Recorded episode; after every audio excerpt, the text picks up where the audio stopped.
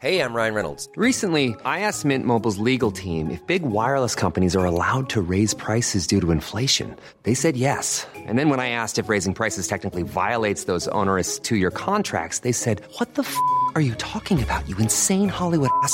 So to recap, we're cutting the price of Mint Unlimited from $30 a month to just $15 a month. Give it a try at mintmobile.com slash switch. $45 upfront for three months plus taxes and fees. Promo rate for new customers for limited time. Unlimited more than 40 gigabytes per month. Slows. Full terms at mintmobile.com.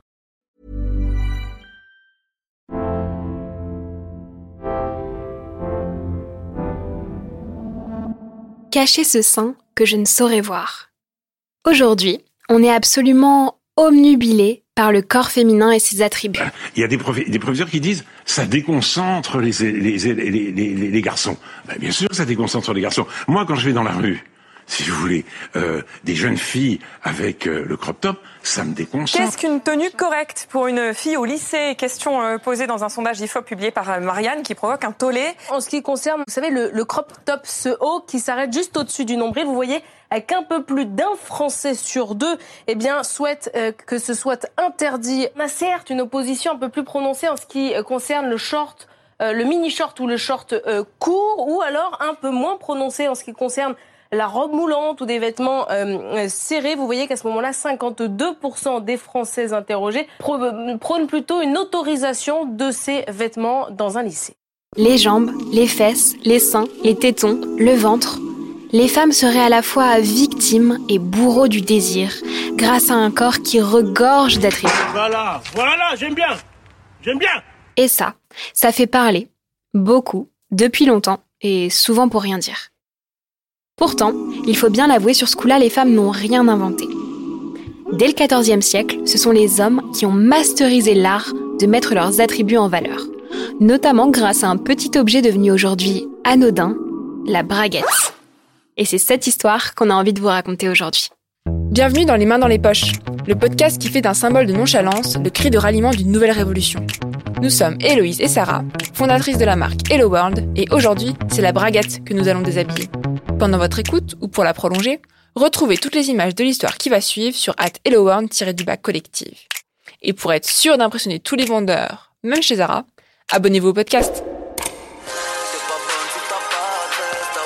À propos de physique, j'ai eu la joie de voir les seins d'Isabelle tout à l'heure. Non, non, non, je me suis fait dresser, je me suis fait redescendre le t-shirt. Non, moi j'ai vu, j'étais juste en face. T'as pas vu que j'avais vu, mais j'ai vu et je sais que j'ai vu. Et voilà, Et j'ai revu tes euh, seins que j'avais vus dans 50 films, ils ont pas bougé. Hein.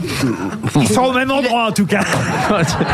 Si vous avez une petite poitrine, la seule façon de la mettre en valeur, c'est dégager avec un maxi de côté ou alors avec des hauts, avec des volumes. Alors, vous étiez annoncé dans, dans cette émission il y a deux semaines, mais vous avez été retenu au Brésil, euh, Jean-Marie Bigard, à cause de l'opération de, de votre épouse euh, Claudia, à qui vous avez offert de nouveaux seins. Absolument. Et comme il vaut mieux, mieux s'adresser à Dieu qu'à ses saints, je suis donc allé voir le Dieu des saints, qui s'appelle le professeur euh, Pitangui. On vient de l'entendre, les attributs féminins sont au cœur d'un débat omniprésent, mené le plus souvent par ou pour les hommes. Il est tout à fait banal de commenter le corps des femmes et même de les comparer entre elles. Et ce, dès l'adolescence. Vous vous souvenez sûrement du classement des plus beaux seins ou du plus beau cul de la classe au collège.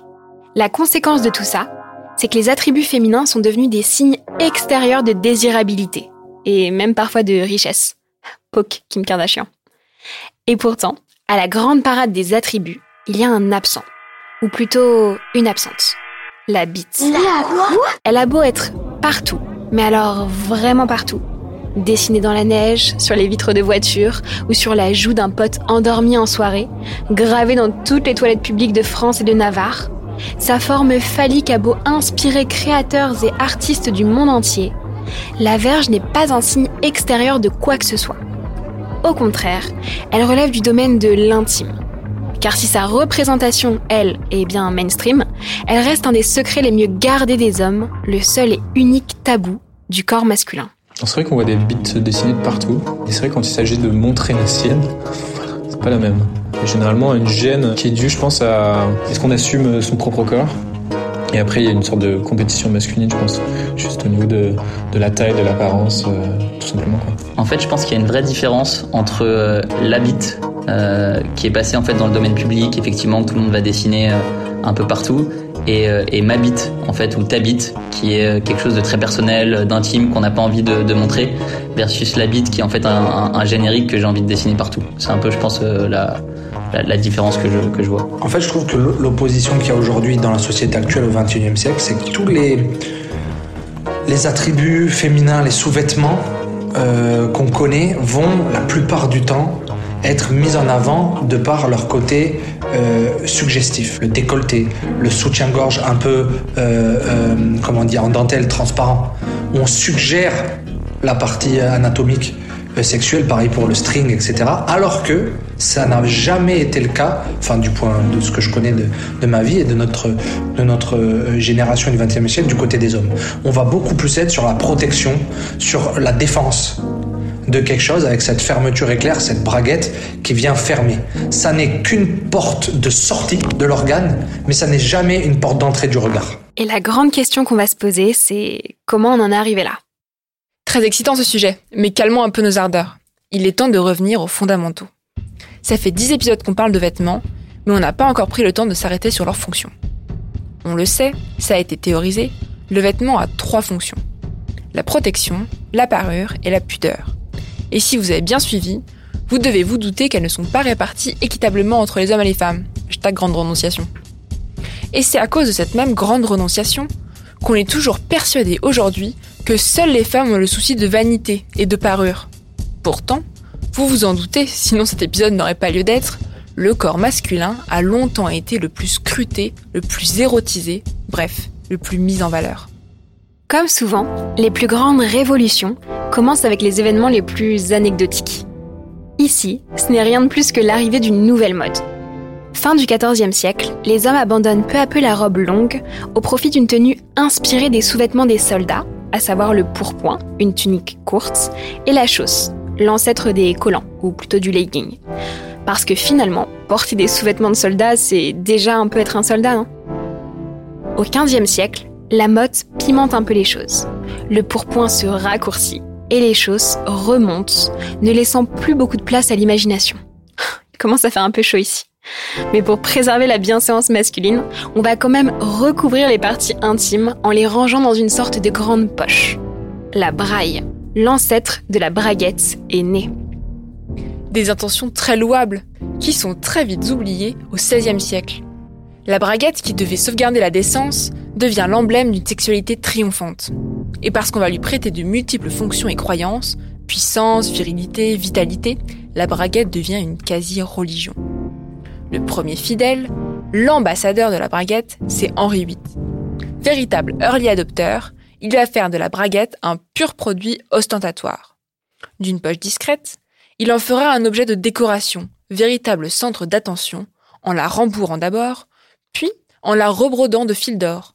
Et parce que sky is the limit, il ira même jusqu'à l'orne de bijoux et de pierres précieuses. Mais là où Henri VIII a cassé le game, c'est qu'il va se servir de la braguette comme d'un véritable exhausteur de virilité et de puissance. Une braguette magique, sans mauvais jeu de mots. Il est étrange que ce soit cette baguette qui vous est convenue. Première étape, il range contre son sexe monnaie, mouchoirs et même fruits fraîchement cueillis. Deuxième étape, le dit sexe booste ses objets, les transcende, il est même capable de faire mûrir des fruits. Dernière étape, chaque objet ressort grandi, doté d'une fonction divine et prêt à être offert à son crush du moment. Mais pourquoi se donner tant de mal, me direz-vous? Eh bien, Henri VIII souffre de quelques petits problèmes de virilité. Et quand la rumeur se répand, c'est son autorité et même sa légitimité à régner qui vont être remises en cause. Pour faire taire les rageux et sauver sa tête, il va donc tout miser sur la baguette. Mais au XVIIe siècle, c'est le drame la braguette disparaît pour ne devenir plus qu'une fente cachée sous les tuniques des hommes. Deux raisons à cette tragédie. Comme souvent, la mode et l'église. D'abord, la tunique courte ne fait plus rêver. Le XVIIe est le temps de l'opulence. On veut afficher sa richesse et son bon goût sous des mètres de tissu. Pour ce faire, les tuniques se rallongent et se parent de dentelle, cachant la braguette. Mais c'est vraiment l'Église qui signe son arrêt de mort en poussant littéralement un coup de gueule. La raison à cela, c'est que Dieu a dessiné le corps de l'homme, et donc porter un vêtement rembourré, c'est mentir sur sa véritable nature, et donc faire offense à Dieu. Euh, vous suivez? Un des premiers à en faire les frais, c'est Jacques Ier d'Angleterre.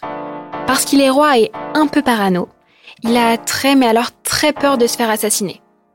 Par précaution, il va porter des vêtements rembourrés, un peu comme un gilet pare-balles intégral.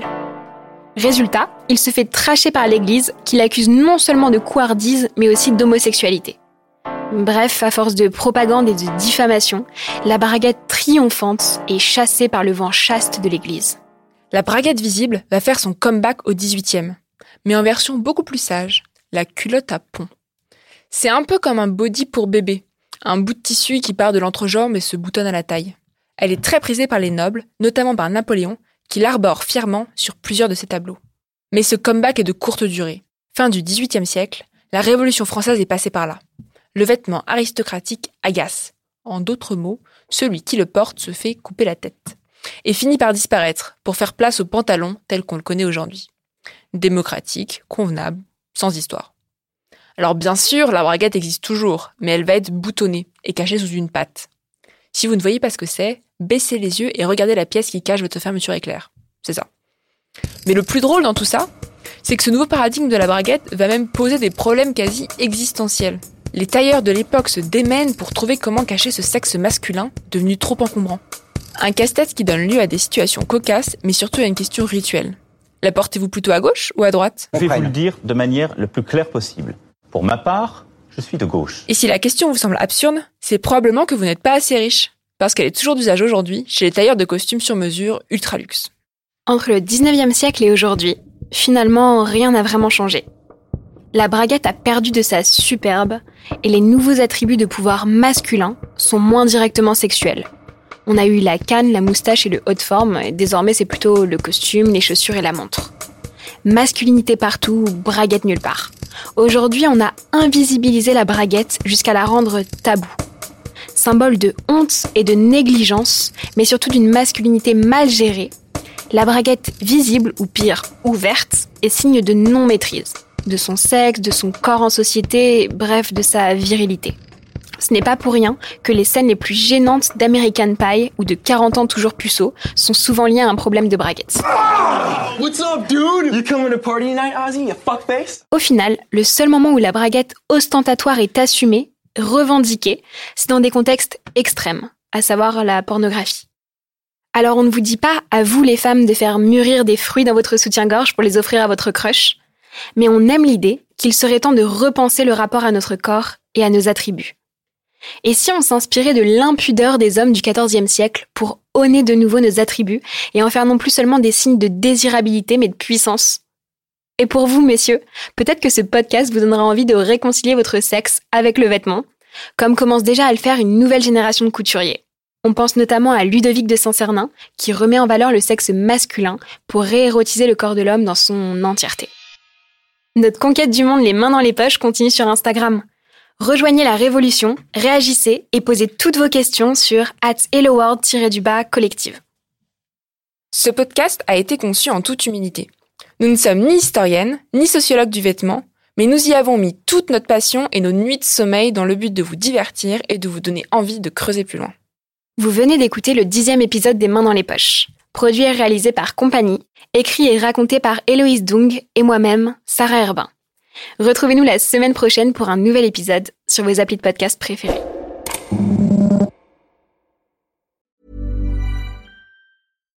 When you make decisions for your company, you look for the no-brainers. And if you have a lot of mailing to do, stamps.com is the ultimate no-brainer. It streamlines your processes to make your business more efficient, which makes you less busy. Mail checks, invoices, legal documents, and everything you need to keep your business running with Stamps.com. Seamlessly connect with every major marketplace and shopping cart. Schedule package pickups and see your cheapest and fastest shipping options from different carriers. With rates up to 89% off USPS and UPS rates. And with the Stamps.com mobile app, you can take care of mailing and shipping wherever you are. Make the same no-brainer decision as over 1 million other businesses with stamps.com. Sign up with code program for a 4-week trial plus free postage and a free digital scale. No long-term commitments or contracts. That's stamps.com. Code program.